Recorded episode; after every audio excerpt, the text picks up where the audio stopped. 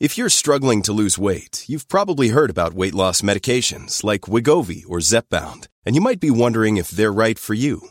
Meet PlushCare, a leading telehealth provider with doctors who are there for you day and night to partner with you in your weight loss journey. If you qualify, they can safely prescribe you medication from the comfort of your own home. To get started, visit plushcare.com slash weight loss. That's plushcare.com slash weight loss. plushcare.com slash weight loss.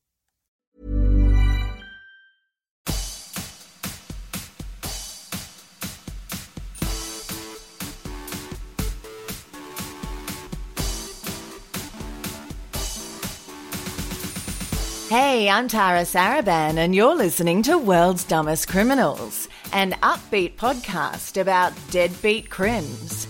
If you're keen to hear about the most ridiculous, bizarre, and downright stupid criminals and crime stories in the world ever, you've come to the right place. In today's episode, I'll be talking about a mean Minnesota woman who made headlines as the neighbor from hell for stalking and harassing families in her street. She allegedly even bit a blind dog. I'll also be covering a Montreal man who went on a peculiar crime spree after abusing prescription drugs and staying up for three days straight, and much more. Alrighty, let's get cracking.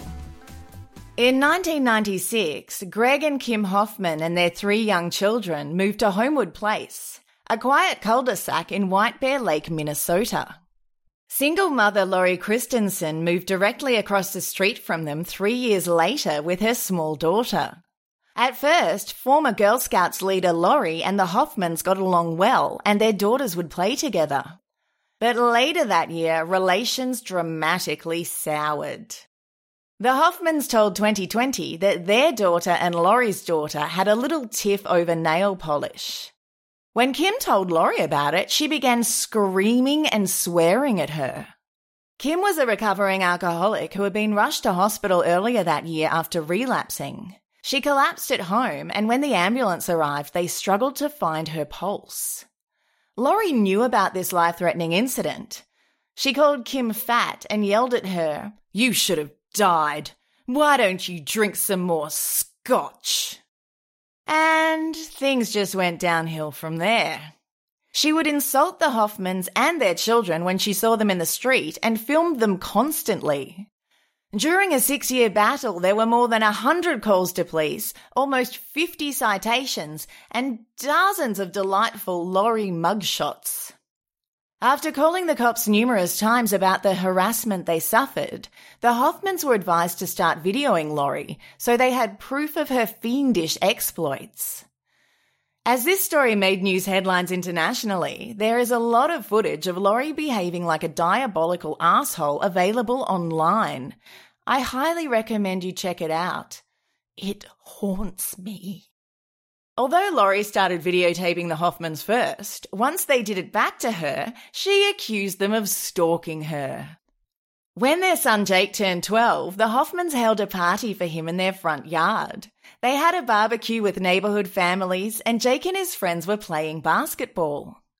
The sight of all this wholesome fun sent Lori, the wicked witch of White Bear Lake, into a tizzy. The Hoffmans videoed her maniacally skipping around out the front of her house with a ciggy hanging out of her mouth. In fact, she pretty much always has a cigarette in her hand or dangling out of her mouth. Sometimes she holds a giant glass of wine while she dementedly roams around basking in the joy of causing misery to others. She skipped around some more and got out a remote controlled toy car and started driving it erratically on the road in front of the party, repeatedly yelling, Drunk driver! Drunk driver! For her next trick, she taunted the birthday boy, calling him the son of an alcoholic, at his 12th birthday party in front of all his friends. The pure glee she expresses while tormenting people is worthy of a horror movie. Ironically, she not only looks seriously unhinged, but she also seems pissed out of her mind, like drunk as fuck. Although Kim had struggles with alcohol addiction, there was no mention of her ever getting charged with a DUI. You know who has been charged with one, though?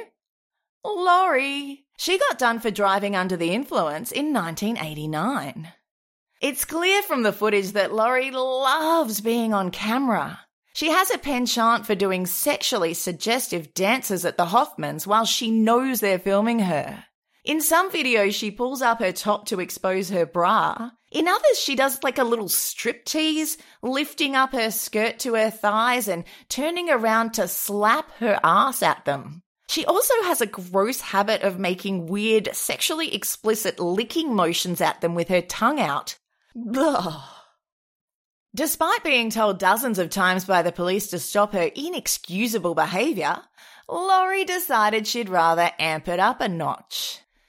She started spray painting 25 foot high signs aimed at humiliating the Hoffmans and hanging them on her garage door. They said things like, I saw mummy kissing a breathalyzer. Get a life, you stalking loser freak. The guilty talk the loudest. And fat people disgust me. Isn't she just a peach? Court documents revealed that Lori taunted the Hoffman children by singing at them, What do you do with a drunken mother? What do you do with a drunken mother?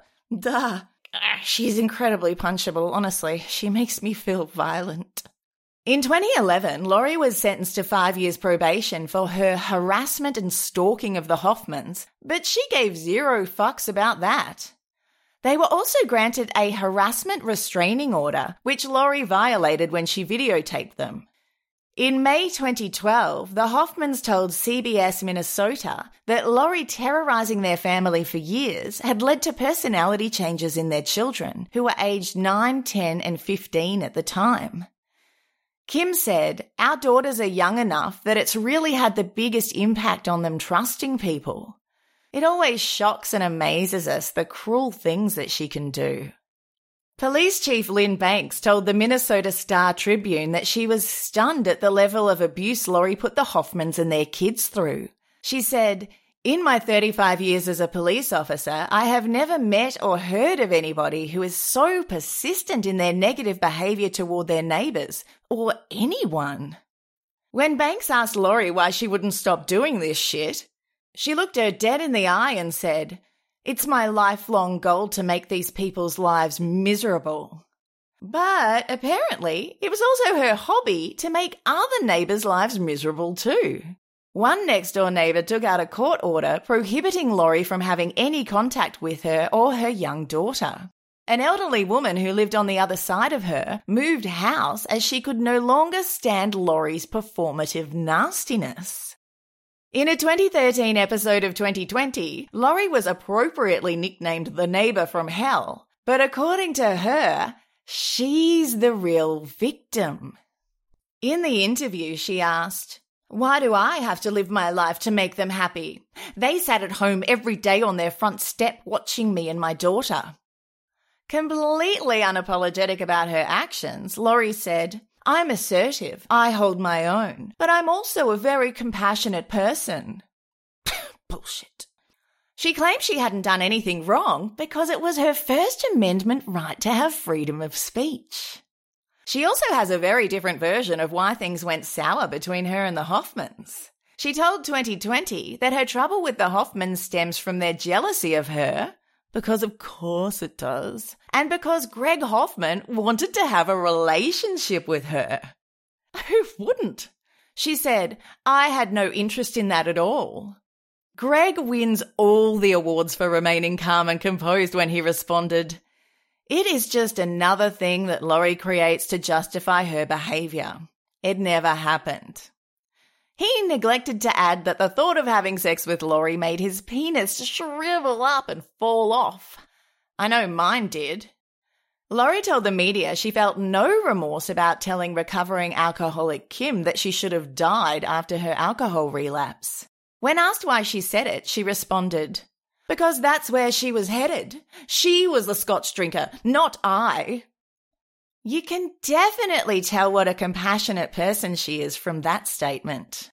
Lori claimed that it was she who had been suffering under the harassment of the Hoffmans and said, I've just been trying to protect myself from being stalked and being bullied. Every day is opposite day for Lori.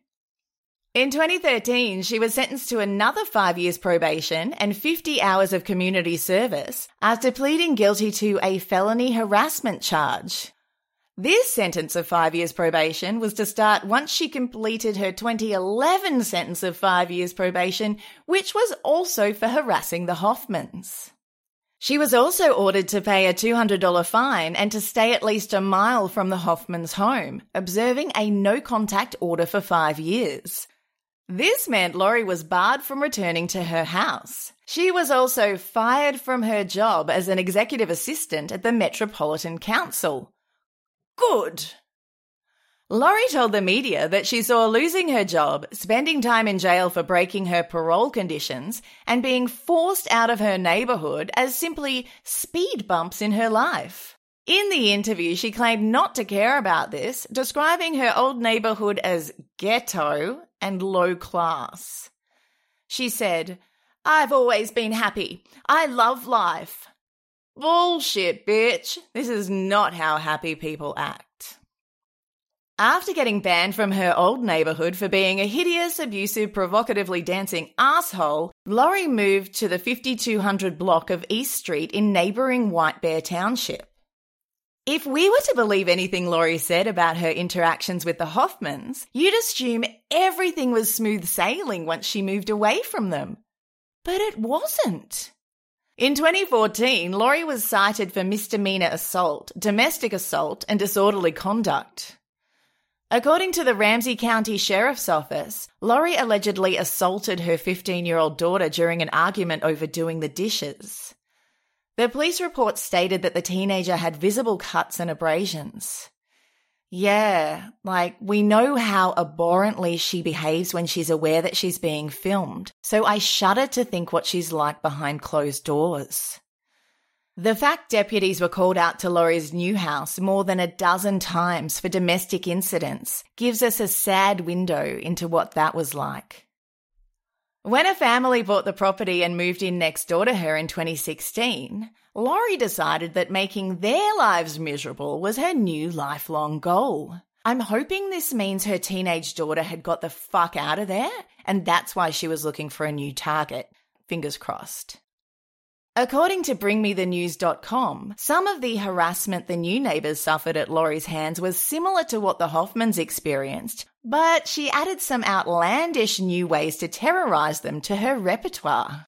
The neighbours, who are identified only by their initials PF and TF, said Lori regularly filmed the family when they were outside to the point where their daughter was scared to go outdoors. She yelled obscenities at PF and insulted her for being blonde and not having intellectual capacity. She also accused her of being a drunk. Wow, she is obsessed with projecting her own issues onto other women, isn't she? They said she also regularly screamed and swore at the family's blind dog. In the summer of 2017, she allegedly ran into their yard and bit the blind dog. That's just off its fucking tree. Children animals. Nobody is safe. She'll try to destroy anything. She has the personality of a wood chipper.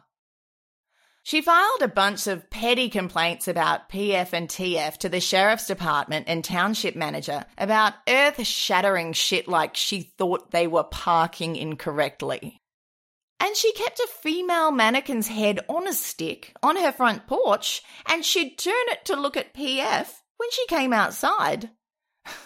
Fucking hell. She also allegedly cut their cable TV and phone lines too.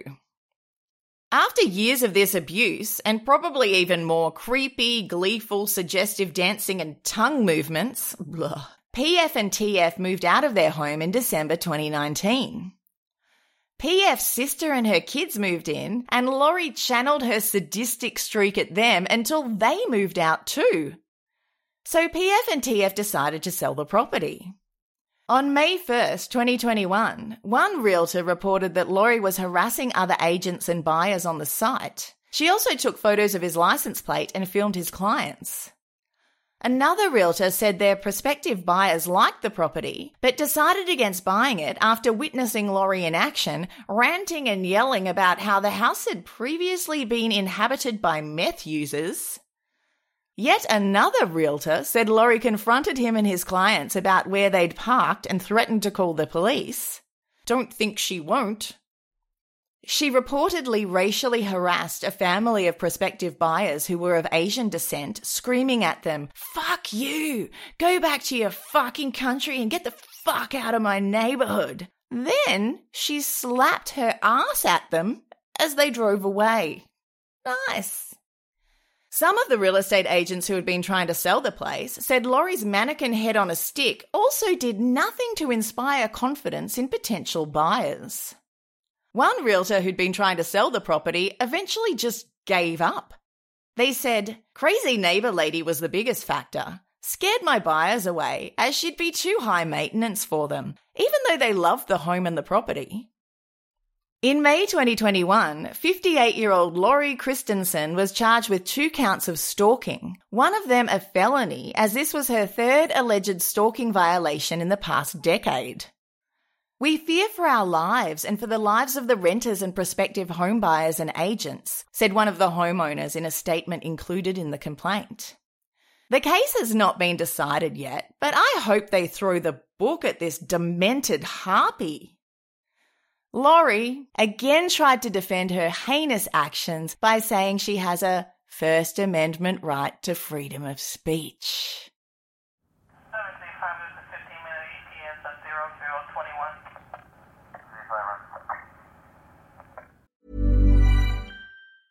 Many of us have those stubborn pounds that seem impossible to lose, no matter how good we eat or how hard we work out. My solution is PlushCare. PlushCare is a leading telehealth provider with doctors who are there for you day and night to partner with you in your weight loss journey. They can prescribe FDA-approved weight loss medications like Wegovy and Zepbound for those who qualify. Plus, they accept most insurance plans. To get started, visit plushcare.com slash weight loss. That's plushcare.com slash weight loss. After abusing prescription drugs and staying up for three days straight while hitchhiking from Montreal to Ontario, 38 year old Alexis Duchesne became delirious and paranoid.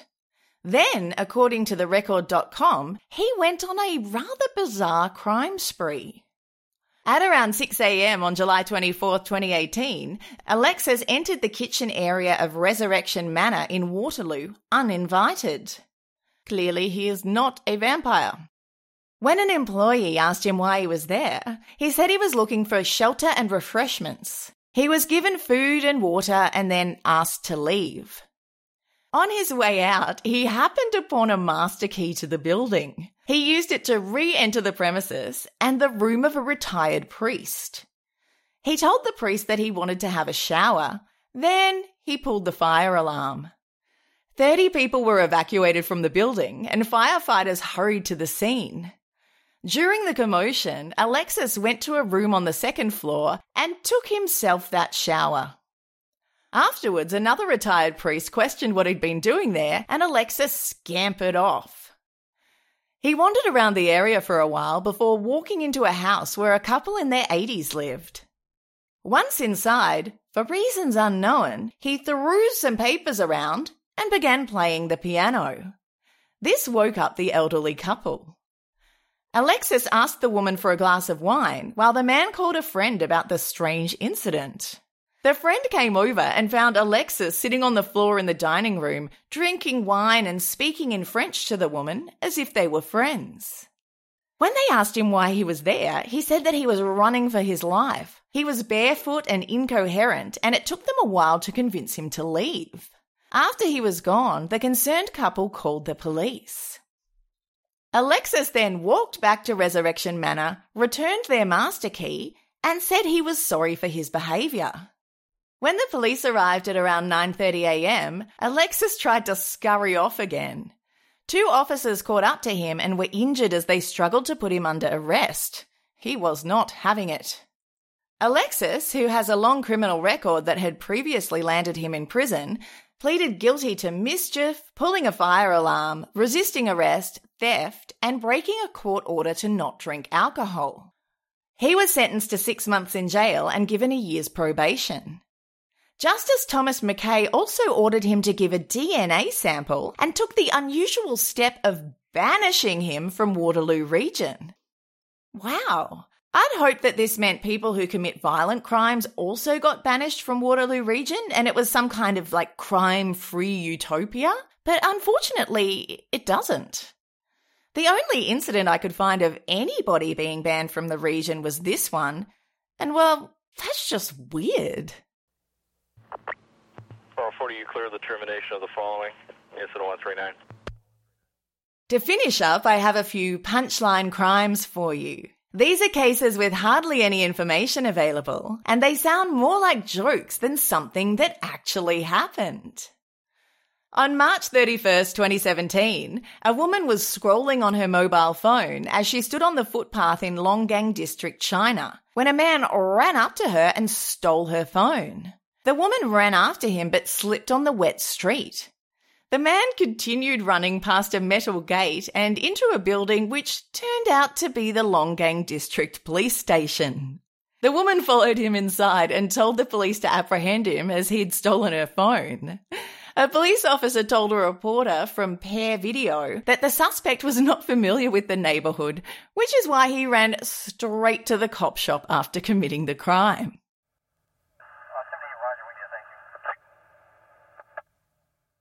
A vigilante group in Nigeria apprehended a pair of would be car thieves, including one armed robber who apparently transformed himself into a goat in a bid to escape arrest. The police public relations officer, Mr. Muhammad, briefed journalists that while one of the thieves escaped, the other was about to be apprehended by the team when he shapeshifted into a goat. They quickly grabbed the goat and took it into custody. The police public relations officer told the media that the goat armed robbery suspect would be remanded in custody until investigations into the case had been concluded. True story. 11X53, 11X53, come in. In 2007, 18 year old Peter Addison from Stockport in England and a mate broke into the TOC H Centre in Cheshire. They vandalised the children's campsite building, smashed crockery, let off fire extinguishers, and stole some t shirts. Before they left, criminal genius Peter wrote, Peter Addison was here in black marker at the scene of the crime. Dickhead. The police easily found the teenage tearaway after entering his name in their computer system. When they tracked him down, he was actually wearing a t shirt that he'd stolen during the burglary. Inspector Gareth Woods said, This crime is up there with the dumbest of all in the criminal league table. There are some pretty stupid criminals around, but to leave your own name at the scene of the crime takes the biscuit. The daftness of this lad certainly made our job a lot easier. This brings me to the end of the episode. Thanks so much for listening. Make sure you subscribe if you want to stay up to date with all future episodes. If you liked what you heard, please leave a review. If you want more dumb criminals in your life, you could join our World's Dumbest Criminals podcast Facebook group or follow us on Twitter at WD Criminals Pod and Instagram at World's Dumbest Criminals Podcast. If you'd like to support the show and get access to ad free episodes, monthly bonus episodes, and a variety of merchandise, head on over to patreon.com forward slash world's dumbest criminals. Make sure you stay tuned after the closing music to hear a promo for Dealing Justice. It's a cold case true crime podcast that has been around since 2020. Its concept is so good that an incredibly successful, renowned plagiarizer of independent podcasts has recently taken the entire concept and tried to pass it off as her own idea. And with her multi million dollar marketing budget, most people will never even know. So make sure you check out Dealing Justice. Till next time, look after yourself, stay out of trouble. And whatever you do, don't commit a crime that makes you end up on this podcast.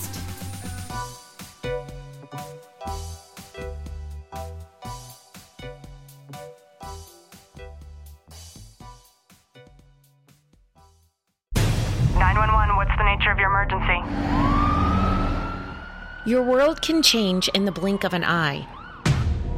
He walked into the bedroom and you know that she had been murdered. So he's running up and down, screaming, Oh my God, someone call 911. There are two men killing a girl. I know my son, and he would not go that long without saying anything to anyone. Safety can be an illusion and reality a nightmare. So, how do you steal a person, a grown person? Unspeakable crimes can penetrate any small town, big family, pretty face, or innocent child, and in the wake of a loved one's murder or disappearance, there is nothing more cruel or desperate as silence. Why won't people talk about it? That's another thing. People don't want to talk about it around here. For the families of the missing and murdered, they gambled with their sanity as they lose hope in closure and settle for justice. That's where the cold case playing cards come in. In each episode of the Dealing Justice podcast, your hosts Jennifer Dubisak and Lori Jennings will spotlight one card from the cold case playing card deck. Hear the victim's story from the friends and family who knew them best. Her mom will never stop fighting until she finds out what happens to her daughter. Learn about the crime and help close the case. Welcome to season two. We're not just playing cards, we're dealing justice.